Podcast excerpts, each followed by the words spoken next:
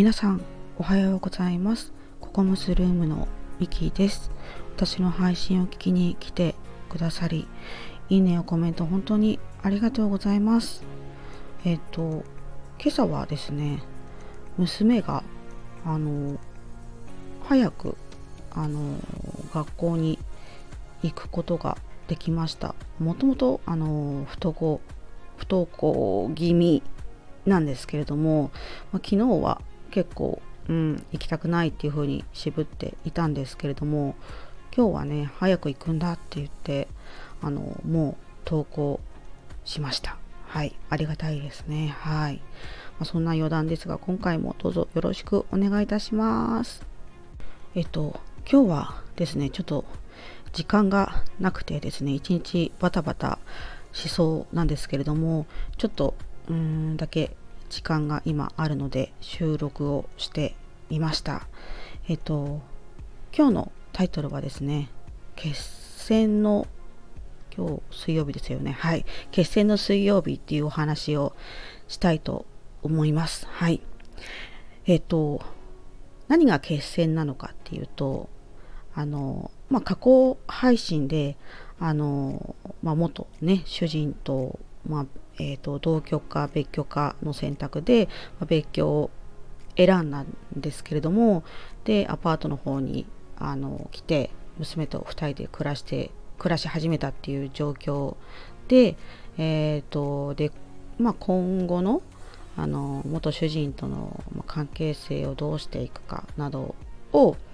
えっ、ー、とですねあそうそうそうそう弁護士さんに相談をあのしに行きます。なので、まあ、弁護士さんのところに行くっていうことが、まあ、今日の試練であり、決戦であるっていうことですね。で、あの、まあ、ちょっとまだ何を相談しようかっていうのが具体的にまとまってはないんですけども、ちょっと主に、えっ、ー、と、3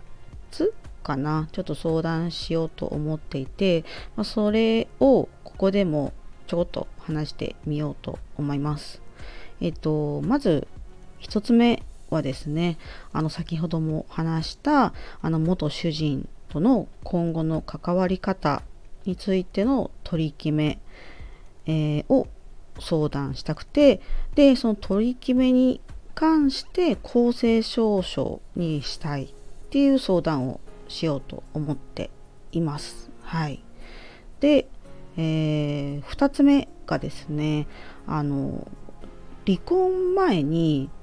あの、慰謝料とか財産分与とか年金分与とかが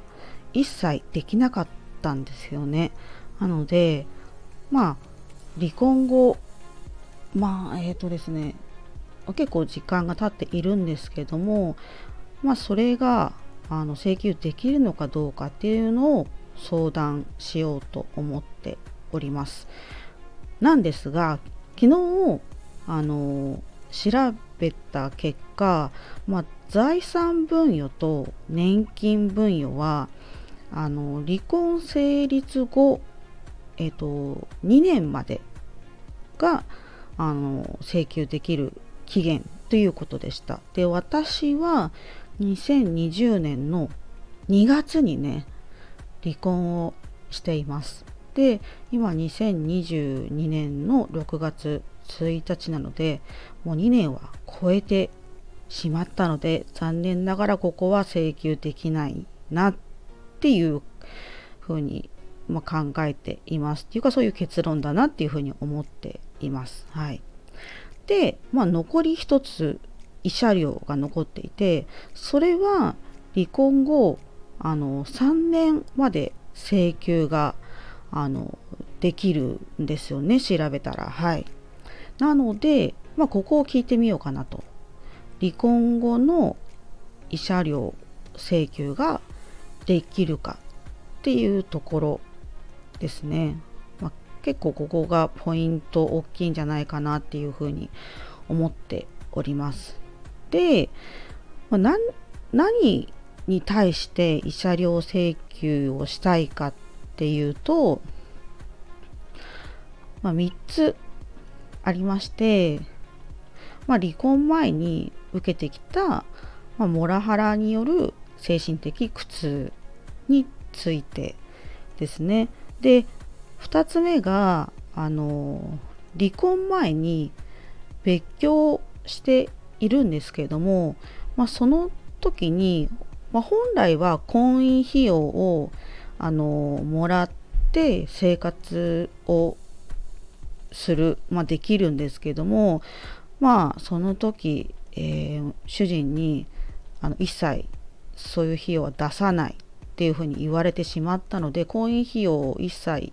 もらえなかったんですよね。でそれで、えーとまあ、生活をしなきゃいけなかった。はい、なのであの、まあ、離婚後なんですけどもこのもらえなかった婚姻費用がまああのもらえるかどうかっていうところを聞きたいなっていうふうに思っています。で、えーと、3つ目があの離婚後の未払い分の養育費が若干ありまして、はいまあ、そこが、えーとまあ、請求できるか、まあ、したいなっていうふうにあの思っています。はい、慰謝料についての内訳はそんな感じですね。で、まあ、離婚後のあの婚姻費用ってあの結構あの請求するのってね難しいらしいんですよ。あの本を見たらはいなんでかっていうとあの請求できる権利自体はあるんだけれども、まあ、別居していた時に、まあ、生活できていたっていう実態があると、まあ、あの生活できていたので、まあ、婚姻費用がなくても生活できていたよねっていうふうに見なされて、まあ、請求ができなくなってしまう可能性が高いっていうふうに書かれていました。はい。まあ、一応で私も、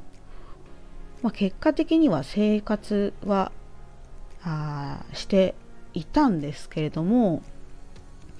うーん、まあ、ちょっとね、その、あの、まあ、なんで生活できていたかっていうところもちょっと複雑な事情があるので、まあ、そこら辺もちょっと弁護士さんに相談してみようかなっていうふうに思っております。で、次が大きく分けた中の3つ目ですね。はい。3つ目が、これ結構重要なのかなっていうふうに思うんですけども、あの、義理の両親に、あの、未だにですよ、未だに離婚したことを隠しているっていうことですね。あの、離婚したことを伝えてくれっていうふうに言っているんですけども、あの、元主人は、あのね、かたくなにあの離婚したことをあの言わない隠し続けているんですよね。はい、なのであの、まあ、義理両親とも、まあ、関係を立てないわけなんですよね。